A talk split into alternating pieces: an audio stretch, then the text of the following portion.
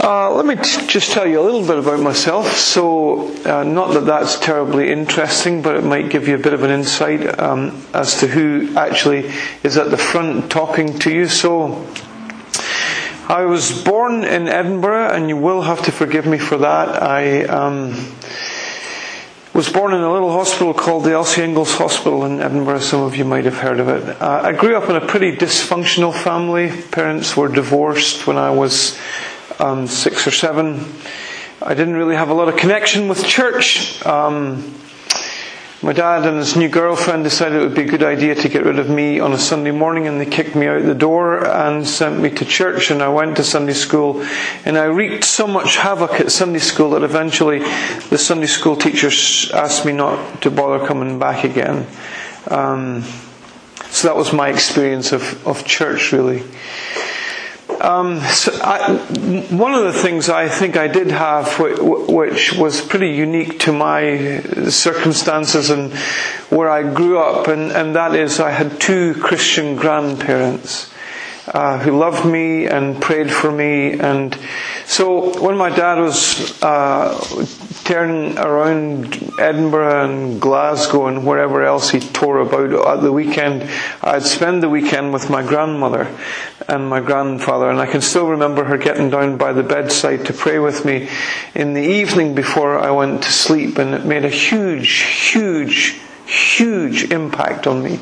Uh, the influence of this little lady whose hand shook, um, but whose voice was often heard in the presence of God.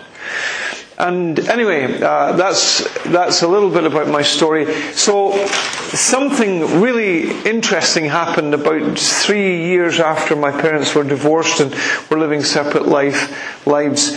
My mother, who drove a little Mini, came back one day to the house where we had lived as a family before they went their separate ways and said she was back and said she had made a mistake and she wanted to retrace her steps. Now, they were divorced, they were no longer married. My father had a girlfriend, he didn't want her back, and to be honest, it was pretty ugly for a period.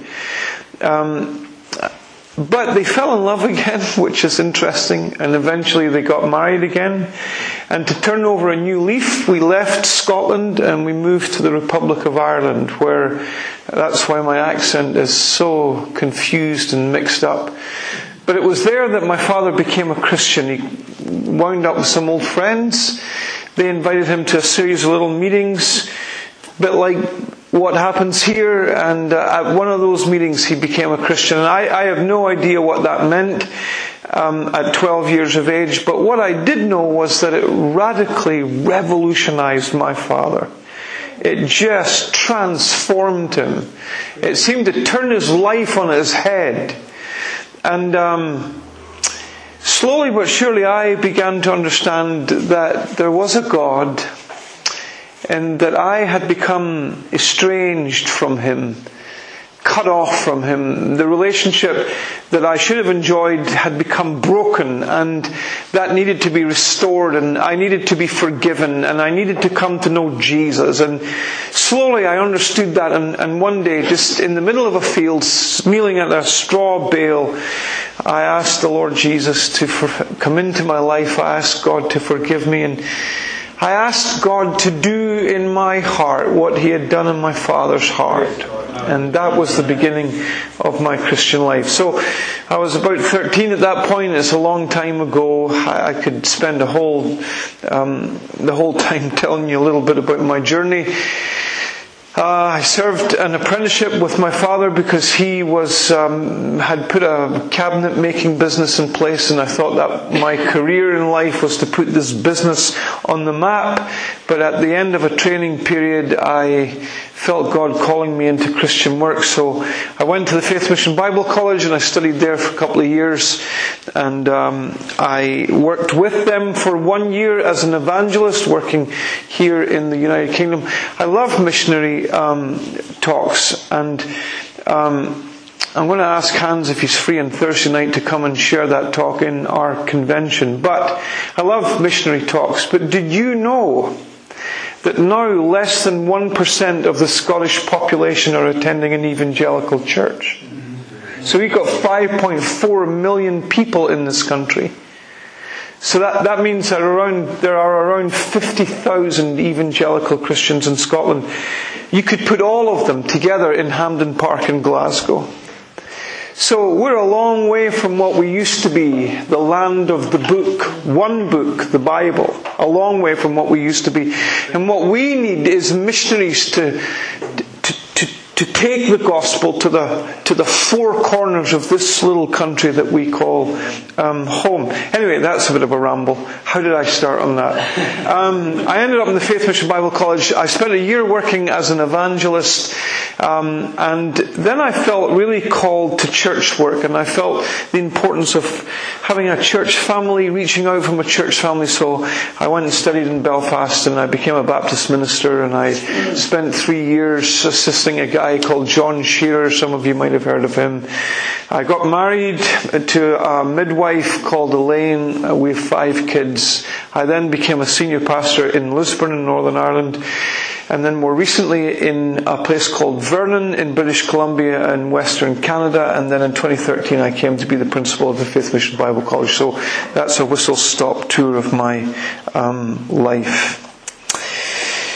If you have a Bible, um, I, I, invite you to read Acts chapter 2 and then we'll pray and then we'll look at this chapter together. So, Acts chapter 2.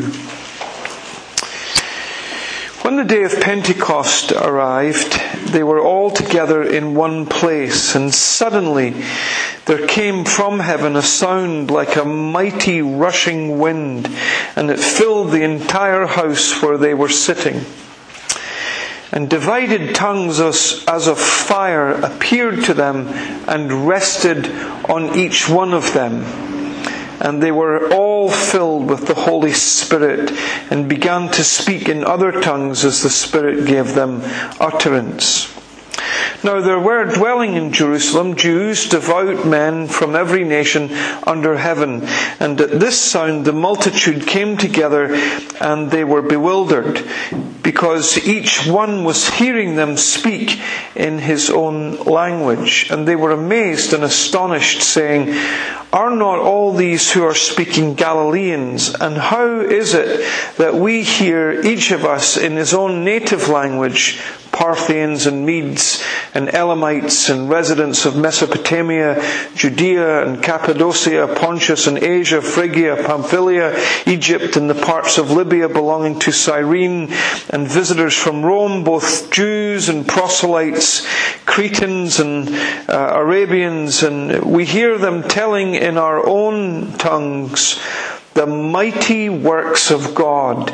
And all were amazed and perplexed, saying to one another, What does this mean? But others mocking said, They are filled with new wine. But Peter, standing with the eleven, lifted up his voice and addressed them, Men of Judea and all who dwell in Jerusalem, let this be known to you and give ear to my words. For these people are not drunk as you suppose, since it is only the third hour of the day. But this is what was uttered through the prophet Joel. In the last days it shall be, God declares, that I will pour out my spirit on all flesh. And your sons and daughters shall prophesy, and your young men shall see visions, and your old men shall dream dreams. Even on my male servants and my female servants in those days I will pour out my spirit, and they shall prophesy. And I shall show wonders in the heavens above, and signs on the earth below blood and fire and vapor of smoke. The sun shall be turned to darkness, the moon to blood before the before the day of the Lord comes, the great and magnificent day, and it shall come to pass that everyone who calls upon the name of the Lord shall be saved. I'm going to end there. I could keep reading, um, but I think I'll end at verse 21. Just a prayer together. Lord, help us, we humbly pray, as we look at this text of Scripture and uh, it's a little controversial. Help us to get beyond the controversy to the core of the text, the core of what uh, Luke wanted us to discover in recording these events and sharing them with us. in this book called Acts. We believe with all of our hearts that there is a message here for us and for the church in the 21st century and we long to hear it. We long to hear more than just the drone of a speaker's voice. We, we long desperately to hear your voice. And we pray that you'll come and speak to us today uh, from this amazing book. And we pray this in Jesus' name. Amen. So Acts chapter 2 is a fairly interesting um, chapter, to say the least pretty controversial chapter, and uh, I want to put you at ease. I haven't co- come to cause any riots or fights, or um, I, I, what I want to do is just uh, encourage you as you think about us as a group of men in this room thinking about the world that we live in, the communities that we are part of, the people that live beside us. How are we going to turn the world upside down in the way that this group of men in this room turned their world upside down? for Jesus. So that's really what's in my mind. So Acts chapter 2 uh, interestingly contrasts with Acts chapter 1. And that's a really interesting study in itself, just to look at the way these two chapters contrast with each other. So in Acts 1, this, uh, we're told that the Savior ascended. In Acts chapter 2, the Holy Spirit descended.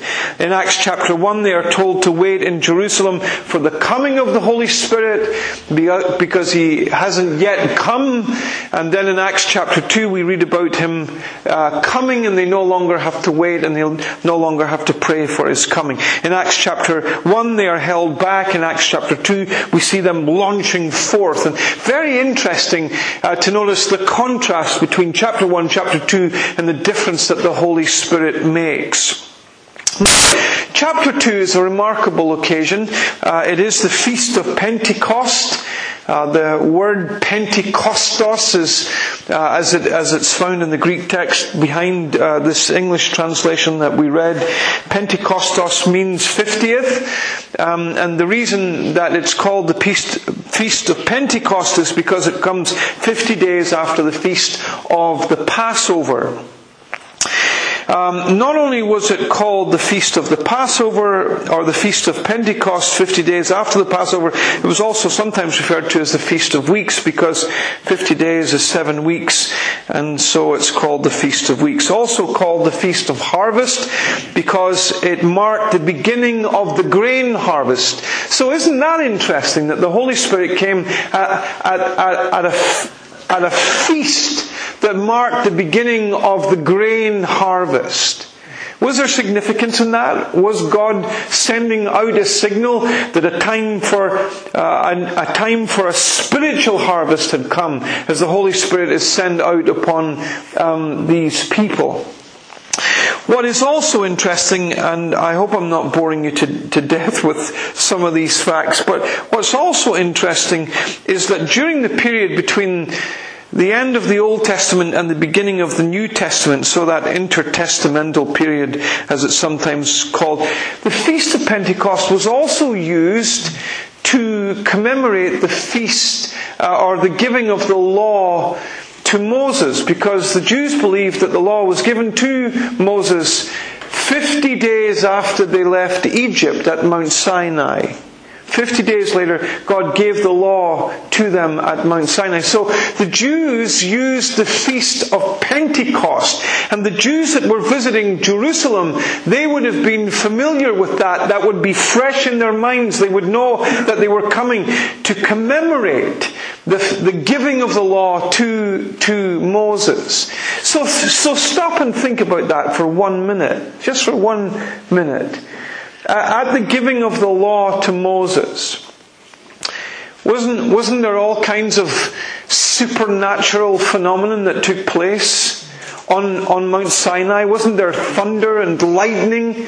And wasn't the atmosphere uh, one of sparking spiritual electricity as this new chapter in the lives of God's people opened up in the giving of the law to them, these guidelines to freedom? So as the law is given, as this new chapter opens up, there is this supernatural phenomenon that takes place on Mount Sinai. So jump forward a little bit to Acts chapter 2, another new chapter in the lives of God's people, the giving of the Holy Spirit. And the same kind of natural phenomenon is seen here in the streets or in the upper room on the day of, of Pentecost.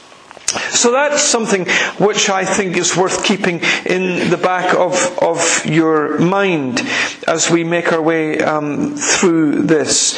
So what I want to do is just lift a couple of things, not a couple of things, a few things, and I'll try and work through them as quick as I can. Things which I think marked these uh, disciples, this group of men, largely men, there were some women present, but it was largely men.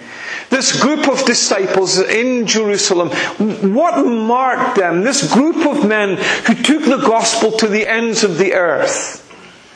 This group of men who would carry the gospel to all arts and parts, India and down into Ethiopia and up into, uh, almost into Russia and across Europe. What was it that marked these men? Well, a couple of things. One, I want you to notice that they were united.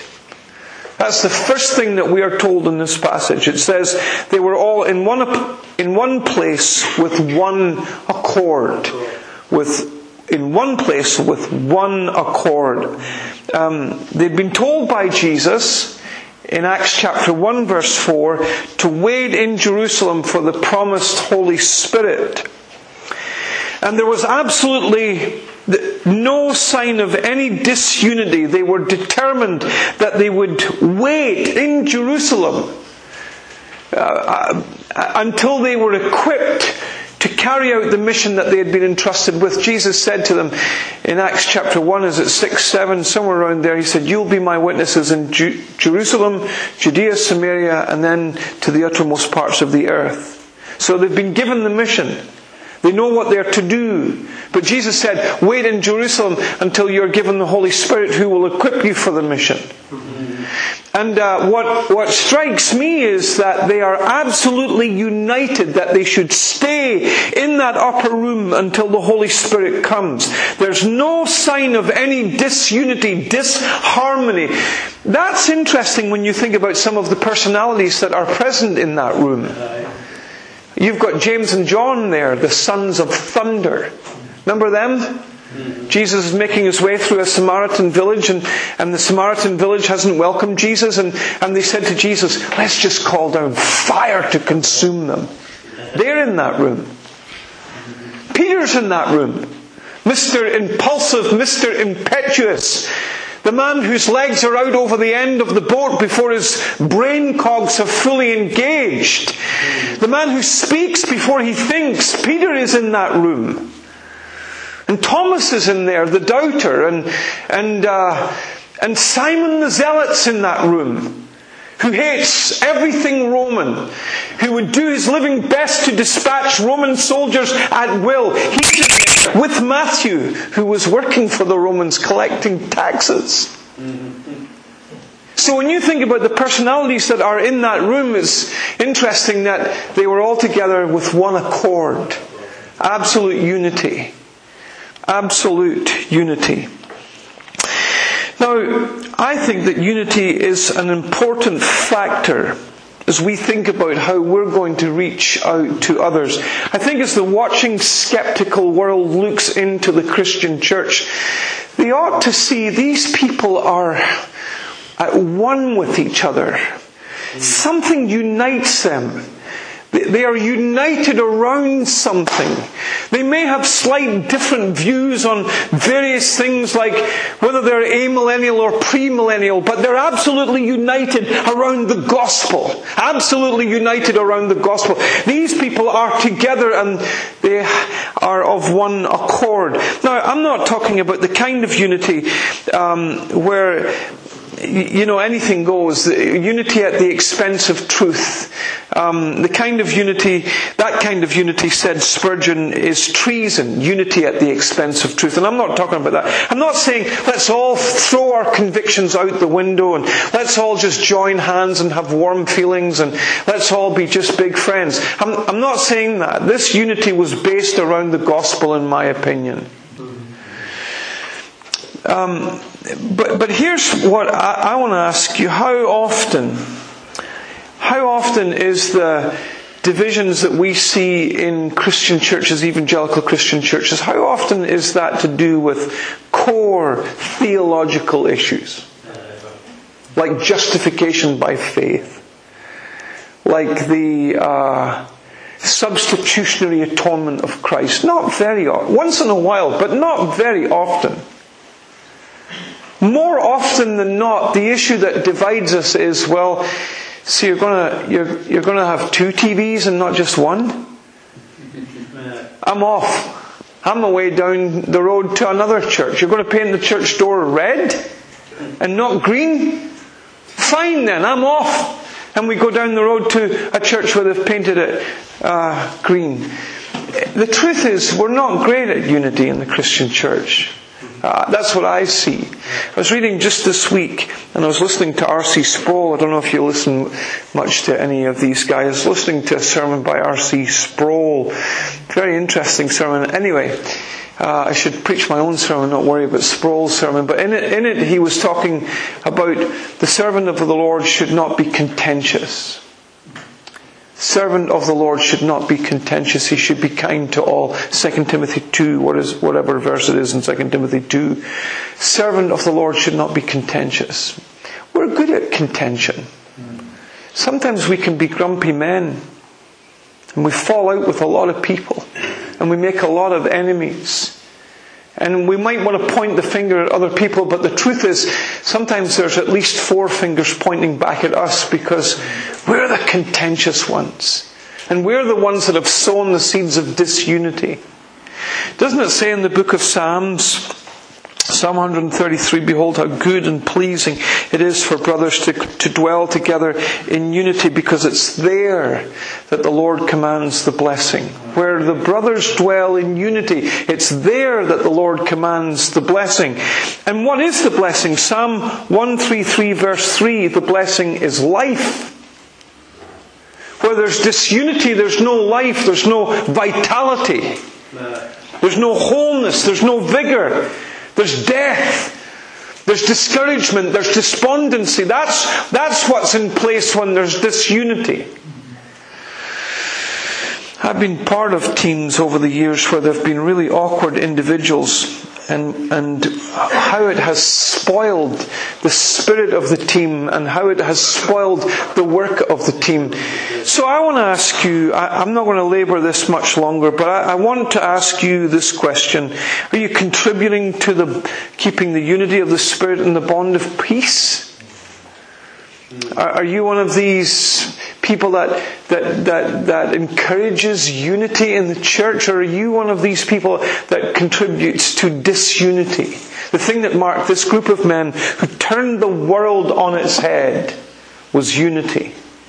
Was interested to read a story a while ago about um, an Australian bus driver. I've probably told it in the story, the story in the church here before, but he got so sick of the bickering between the Aboriginal children and the white children, this Australian bus driver, that one day he stopped the bus and he kicked them all off. And he said to them, standing in a line along the, the roadside, he said, if you want to get on my bus, you'll need to be green because I'm tired of black and white. So they got on the bus. Eventually they said, okay, we're green. And everybody's green. And there's no black and white. And he thinks he's solved it. And he's driving down the road singing to himself, thinking that he has solved this problem of racism on his bus. And then eventually he hears one of the white children saying, all you dark green children can sit over there. we are as petty as that in the Christian church.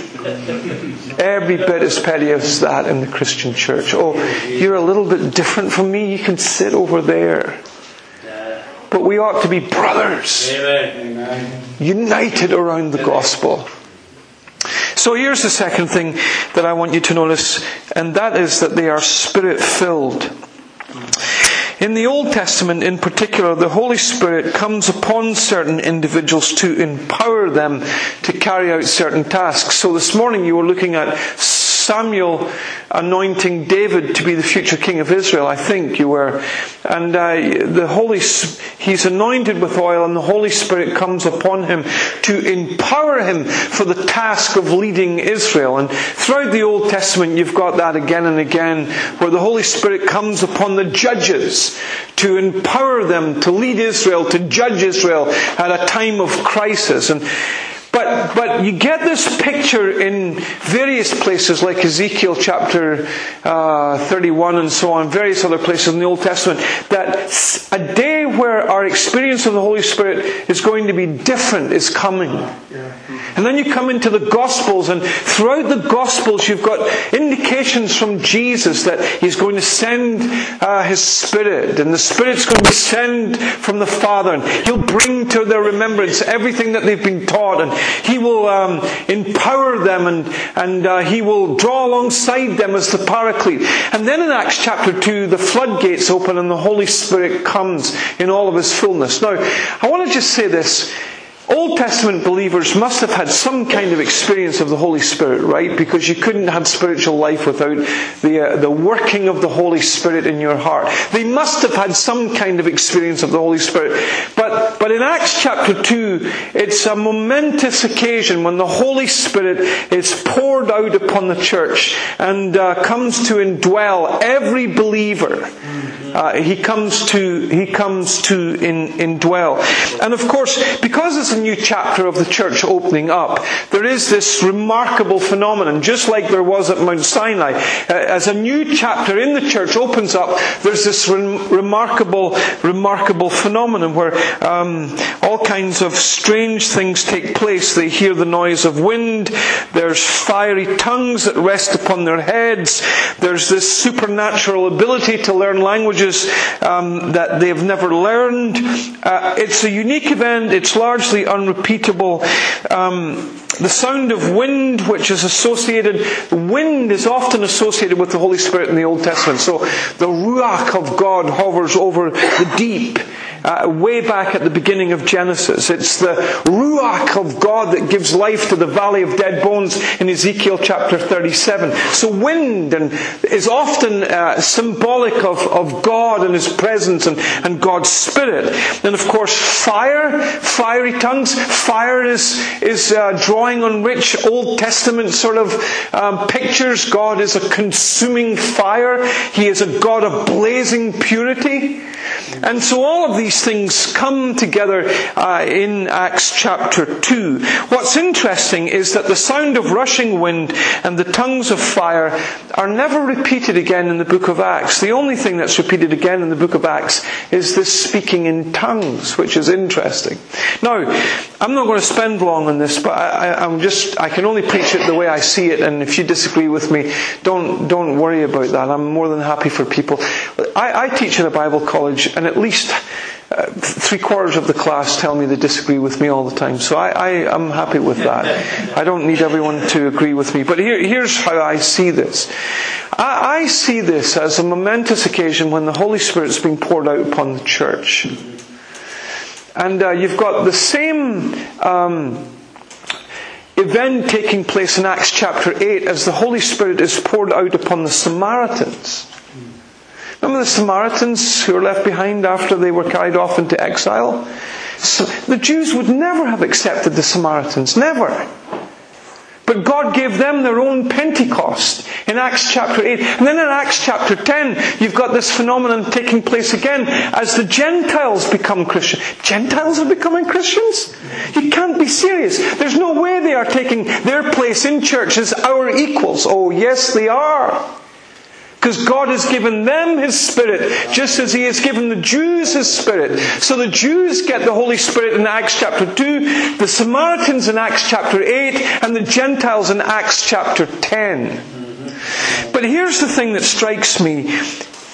we're told in Acts chapter 2 verse 4 that they were filled with the Holy Spirit. And throughout the New Testament, we get this repeated command to be filled with the Holy Spirit. So, for instance, um, Ephesians chapter 5, verse 18, we are to be filled with the Spirit and not drunk with wine. We're to be filled with the Spirit and not under the influence of alcohol. We're to be under the Holy Spirit's influence, not alcohol's influence. We're to be controlled by the Holy Spirit. That's one of the words that's used, this word pleroo. And then it's also used in, in Acts chapter 6. Remember when they were to find six deacons or men that would serve the widows that needed help? They were to find men uh, who were filled with the Holy Spirit. How would they know if they were filled with the Holy Spirit? Surely the fruit of the Spirit would be dangling from the branches of their life. Amen. Things like kindness and patience and love and goodness and all those things would be dangling from the branches. And people would see them and say, oh look, there's a man under the influence and control of the Holy Spirit. But that's, that word in Ephesians 5 verse 8, don't be controlled uh, with alcohol, but be controlled by the Holy Spirit. That word is a word called pleroo. The word which is used here in Acts chapter 2 verse 4 is a Greek word, and this is what the Greek word is, it's pimplemai. And it's used in a number of times in Acts chapter 2, Acts chapter 4. Um, so in Acts chapter 2, the Holy Spirit, they are filled with the Holy Spirit and they begin to speak in tongues, languages that they've never learned. Mm-hmm. Acts chapter 4 verse 8, Peter has been preaching on the streets of Jerusalem. The Sanhedrin don't like him preaching about Jesus. They call him to the mat and say, stop preaching about Jesus. And he looks at them, the leaders of Israel, the, the ruling Jewish council. He looks at them and he says, Who should I obey? God or men? Now, think about that for one minute. A couple of, a couple, 50 days earlier, 50 days earlier, a little girl beside a charcoal fire said, Aren't you one of that Galilean preacher's disciples? What did he say? He said, I don't know. Don't know him. I swear to you, I don't know him. I'm sure I saw you with him. I swear to you, I don't know the man. Peter. But look at him now, Acts chapter 4. Standing looking at the leaders of Israel, saying, Who should I obey, God or men? And you say, What's happened to you? I'll tell you what's happened to him the Holy Spirit. That's what has happened to him. And somehow the Holy Spirit has come to empower him and to fuel him and to enable him to be the witness. And, and, Acts chapter 4, verse 31, we've got the disciples praying. I think it's for the release of Peter. And we're told that they were filled with the Holy Spirit and went out onto the streets and spoke with boldness. Now, Listen, I, I, believe that when you become a Christian, you get the Holy Spirit. I, I don't think you can be, be, a Christian and not have the Holy Spirit. Those are my views. You can toss them out the window if you like. But here's what I do. What I am prepared to say is this, that I need to be filled with the Holy Spirit every day of my life. Every single day I need the Holy Spirit's empowering, His fueling, His energizing, because I can't do it by myself. And, and the reason that I fall flat on my spiritual face so often is because I get up in the morning and I trundle into the day and I think that I can do it all by myself. And I make a mess of it, a royal hash of it. And what I need is the Holy Spirit to empower me and fuel me. I was speaking to a young man recently who had been uh, to shadow John Piper for 10 days.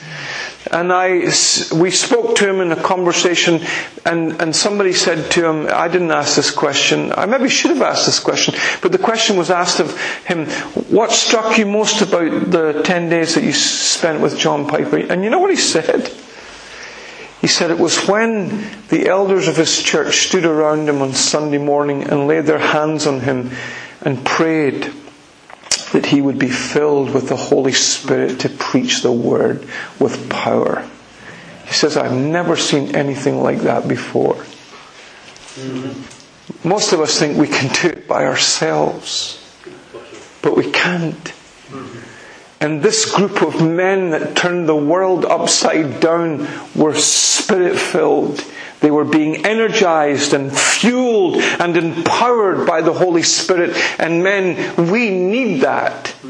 That's why we need to be on our knees. That's why we need to be communing with God. That's why we need to be looking to heaven for the resources that we need to reach this world that we are part of.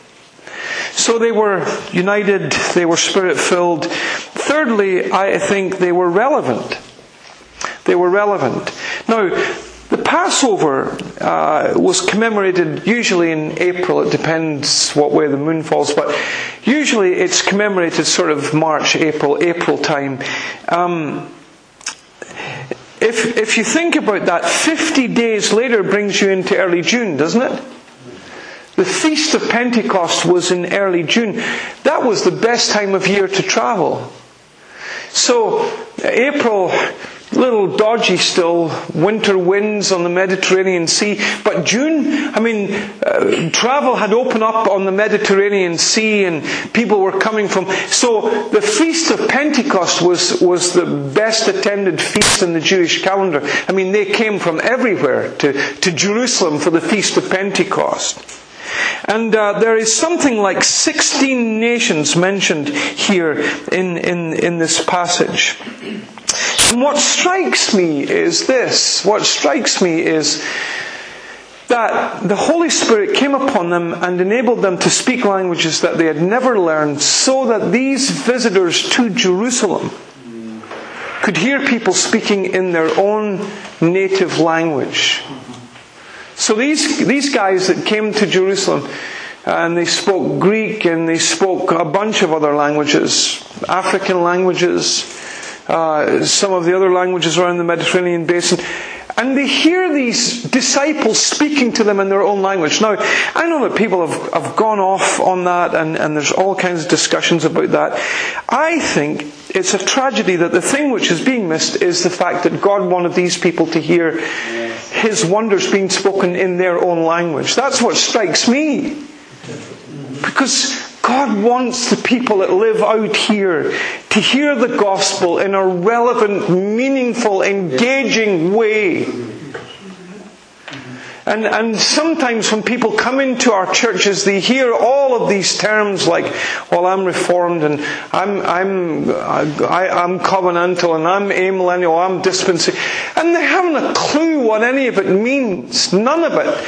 And I just want to ask the, this question of you as a group of men.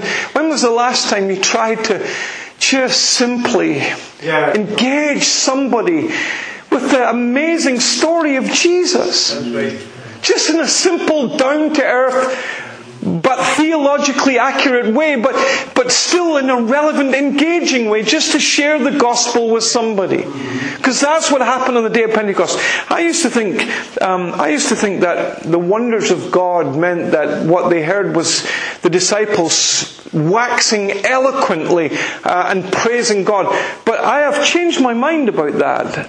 Wouldn't, isn't, isn't one of the greatest works of God ever the sending of his son to a cross on Calvary? So, so wouldn't, wouldn't, wouldn't they have been speaking about that great event as they extolled the wonders of God in, in languages that they had never learned so that these people could hear? So I'm just saying God wanted these people to hear. I think the church, I think maybe the relevance card is overplayed a little bit, but I think it's something that we need to think seriously about. Are we really engaging people? In the way that they did in the first century. You go to the book of Acts, you follow it through Acts 17. Mm, Paul's walking through Athens, he's speaking to philosophers, he finds um, an altar to an un- unknown God, and, and he knows that they've been worshipping all these strange gods, and he said, Here's an altar to an ungo- unknown God. Let me tell you about this God that you don't know anything about.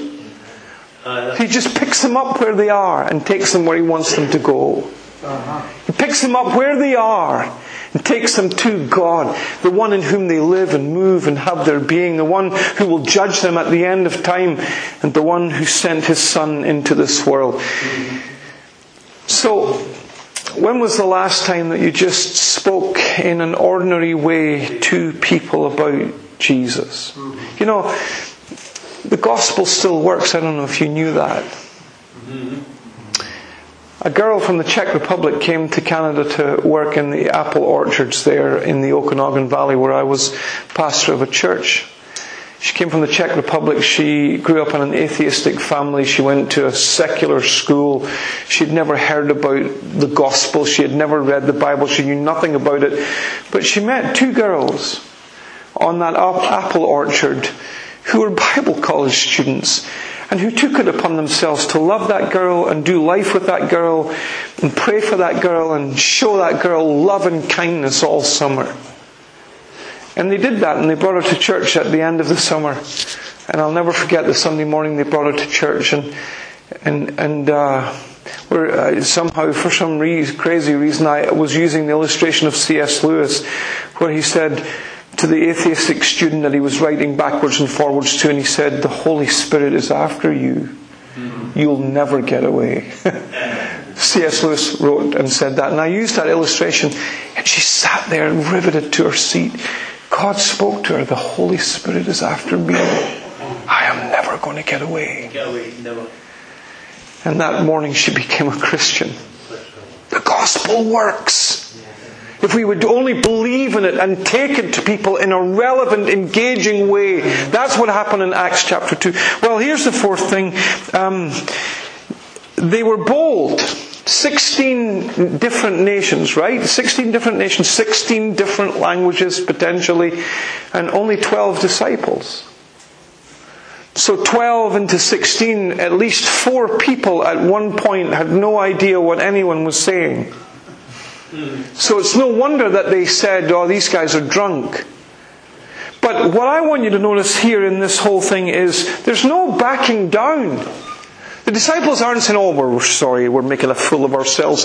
Let's just go, guys, and, and run back to the upper. There's no backing down. Peter stands there and faces the crowd and says, These men are not drunk as you suppose. This is only, what is it, the nine o'clock in the morning. How in the world could they be drunk? This is what was spoken of by the prophet Joel, he says. There's a boldness here. Why are we so pathetic and so apologetic about the gospel in the 21st century? Why do we walk around with our head on our shoulders apologizing for the fact that we love Jesus and we are committed to Him? Why don't we talk as naturally about Jesus as people talk about their antique car or, or their new computer or whatever it is they talk about? Why is there no boldness in the Christian church in the 21st century? Martin Luther, uh, interesting, 500 years, uh, 500th year anniversary this year. And uh, they had collected a bunch of money through the sale of um, indulgences, and they were going to build a new church with the money in Rome, St. Peter's of Rome. Luther was furious. Corruption, exploitation of the poor, what in the world is happening here? He writes this document, he nails it to the, to the, the door of Wittenberg Castle, and it goes throughout Europe, and the next thing he's on the mat before the leaders of the church and they say, We want you to renounce and recant everything that you've written. Takes a night to think about it. He comes back the next day and he says, My conscience is bound by the word of God. Here I stand. I can do no other. So help me God. Where's that kind of courage in the 21st century? They came to Athanasius and they said to Athanasius, The whole world is against you. You know what he said to them? Then I am against the whole world. I see that kind of boldness, and sometimes I don't see it in the in the church. I, I took my daughter recently to Heriot-Watt University. She wanted to study maths there, and uh, anyway, we were walking through the grounds of Harriet Watt, and there's a stone, and on the stone are the words of a man called Alex Salmond. If you've ever heard of him, and you know what it says. These are words that he is supposed to have uttered in Westminster. He said, The sun will melt the stones in Scotland before I allow third level students to pay for their education. Where do you see that kind of boldness in the Christian church? Peter and the, the others, there's a boldness here. These men are not drunk. They're not scurrying to hide. They are standing and facing the music. Here is the fourth, the fifth thing. I can't remember what we're on, but I'm trying to pick up the pace here now. They were team orientated. Sometimes when we think about the day of Pentecost, we think about Peter going down onto the streets of Jerusalem and preaching all by himself, don't we? That's what we usually, that's the picture that I had in my mind for a long time. Peter's down there, he's preaching, 3,000 people are converted. Fantastic day of gospel opportunity. But that's not true. Peter was there flanked by the other 11. They're all there, standing shoulder to shoulder with him. Side by side, they're standing with him. This is not a one man operation. This is a team effort. These guys are in it together. As, as the skeptical world looks on, they can see that this is a team. Yes. Team Jesus. Call it what you like. This is a team for Jesus. Sometimes I just wonder if, if people see that in, in the Christian church. Do they see that we are as much of a team as we should be? I was interested to speak at a conference a while ago, and a good, a good while ago, and I met a guy, a WEC missionary called Patrick McGilligan. Some of you might have heard of him. Anyway, he was telling me he was speaking at a church in London, uh, a black um, I guess, Christian church, uh, and he was the only white person in the, in the church, and he was just telling the story. It was his story. He was invited to preach, and he got up and preached, but the, the pastor didn't leave the pulpit. The pastor stood beside him. So he began to read the text, and he started to read the text, and he comes, you know, across the word grace. And the pastor stops him and says, "Anyone here receive grace?" Someone puts up there, come up and tell us about it. So now there's three of them on the pulpit. And the three of them stay on the pulpit, and then he continues, he tells Patrick to continue to read, and then he comes across the word mercy and forgiveness. And one by one, and soon there's a whole row of them on the pulpit, and he's told to keep preaching. It was a team effort. I don't know whether, whether that's what was going on in Jerusalem, but it looks like that to me. This was a team effort. This was not a one man show. Listen, evangelism, reaching, reaching the folks that we live, the people that you work beside on a building site, in an office, the students that you sit beside in the classroom, wherever you are in life, the neighbours that live next door to you, either side of you or down the street. The job of reaching them is not just your minister's job or your pastor, it's all of our jobs. This is a team. This is a team enterprise. We've all got to get involved in this. Here's the fourth and fifth, or I'm, I'm, teasing you now, I think, what am I, six? Six. Here's two quick things to finish with. So, one, they were Bible centered. If you look down through Peter's sermon that he preached, you will see that it is full of the Old Testament. He talks about the prophet Joel. He goes to Psalm 16. Uh, he goes to Psalm 68. He goes to Psalm 8. It's just full of the Bible. They believed in the Bible. They believed that they needed to quote the Bible. They believed in the power of the Bible. You know, they didn't stand up and tell people at the next election, this is where you should put your X on the ballot paper. He just preached the Bible because he believed that the Bible could revolutionize lives. And that's true. The Bible can change lives. My words might be important, but God's word is infinitely more important. It's God's word that is the hammer that can break the rock in pieces. It's God's word that's the light on our path and a lamp to our feet. It's God's word that's a sword that can pierce into people's hearts. It's the Bible that revolutionizes life. God's word. And rather than defending God's word, we ought to unleash it and let it go. Yes. You know, um, this is a true story told by John Flavel, the Puritan preacher, of a young boy who was leaving Plymouth at uh, I don't know what age he was when he was leaving. It was something like. Uh, he, was something like nine years of age when he left Plymouth on a ship, listened to a preacher preaching, and, and 90 years later, at 99 years of age, the words of that sermon came flooding back into his mind, sitting in New England, and he was converted. There's no telling the power of God's Word, that's the truth. I've seen God's Word at work in ways that would just amaze you a, a lady in our church, this, I'll quickly tell you this story. I've told it here probably before. Lady in our church was doing the Canadian census. And uh, she came across this lady who was ill, going through chemotherapy, dressed in a bathrobe. Came to the door. Garden was like a wilderness. So the lady from our church next door, and this lady comes, she says, I, I'm here to fill in your census, and they did all that stuff. And she says, I can see that you're not well, and how in the world would you be able to cope with your garden? I go to the church at the top of the hill, we have a team of men that just do stuff in the community. Some of them would like to come and cut your grass and cut your hedge. So she came up and told us about this lady, and our associate pastor was a missionary in Tanzania with AIM, and he was just back, and he wanted to, he hated the office, so he wanted to get out. So he says, I'll cut her grass and I'll cut her hedge, and every week he went down, cut her grass, cut her hedge. At the end of the summer, she never spoke to him. All she did was look at him out through the window. She never spoke to him. At the end of the summer, she came out with a glass of water and she gave it to him, and she said to him, why do you want to help me? And he says to her, Because God helped me. And I want to help other people. And he said to her, If you allowed me, I would love to take you through one of the Gospels in the Bible to show you how God has helped me. And he nearly fell off her veranda when she agreed. So every week he met with her for four weeks.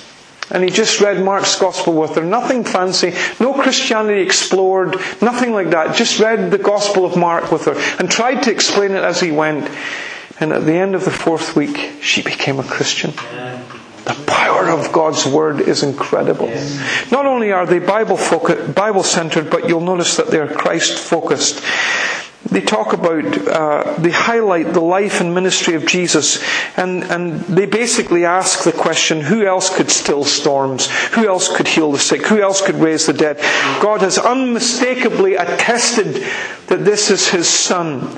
And you saw it with your own eyes. We saw it with our own eyes. Then they talk about His death, they talk about His resurrection, um, and they just go through the story of Jesus. And throughout the book of Acts, again and again, you just find this where Acts chapter 2:32 we are God has raised him to life we are witnesses of this. Acts 3:15 you killed the author of life but God raised him from the dead we are witnesses to this. Acts 10:39 we are witnesses of everything he did.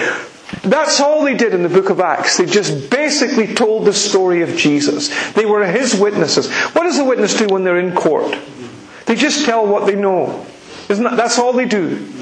Just tell us what you saw, and, and we don't need you to make up anything. Just tell us what you know and what you saw. And that's all the world needs us to do. Just to tell them what we know about Jesus, how Jesus has revolutionized a little boy from a housing estate on the east coast of Scotland whose parents were a mess, whose home life was a mess, but who somehow had two Christian grandparents and somehow God miraculously answered their prayer and revolutionized his young life through Christ. He secured forgiveness and he came into a right relationship with the Father, somehow just to tell them what we know. And that works. That works. I'm, I'm finished. You know, there's a little guy who works for, I, I was, uh, for the Christ, something like the Christian Seamen's missionary society. There's a little man called Walter Burrell that used to work for them, and I knew him many years ago. Anyway, I was speaking at a conference outside Toronto, and this guy came up to me, and he was from Dublin, and so we got connected and we got talking. He said to me, "Let me tell you my story." Uh, he had emigrated to Canada, but he said, I'm from Dublin. And here's my story. He said, I was walking, I was a Mormon missionary in England. And I was making my way back to, to Dublin and I had to take the ferry into Belfast and then I was going to catch the bus down to Dublin, he says. So I was walking through Belfast with my suit and suitcases. And he said, a man drove up beside me in a red Sierra car and a big bushy beard. And he rolled down the window. And he looked at me straight in the face and he said, What are you doing, son? No church will ever get you into heaven. Praise the Lord. Jesus is the only way to heaven. And then he rolled up the window and drove off. and he said, I was so tormented by what that man said. For the next two weeks, I could hardly sleep. Two weeks later, one Sunday morning, I went into a little brethren assembly on the south side of Dublin.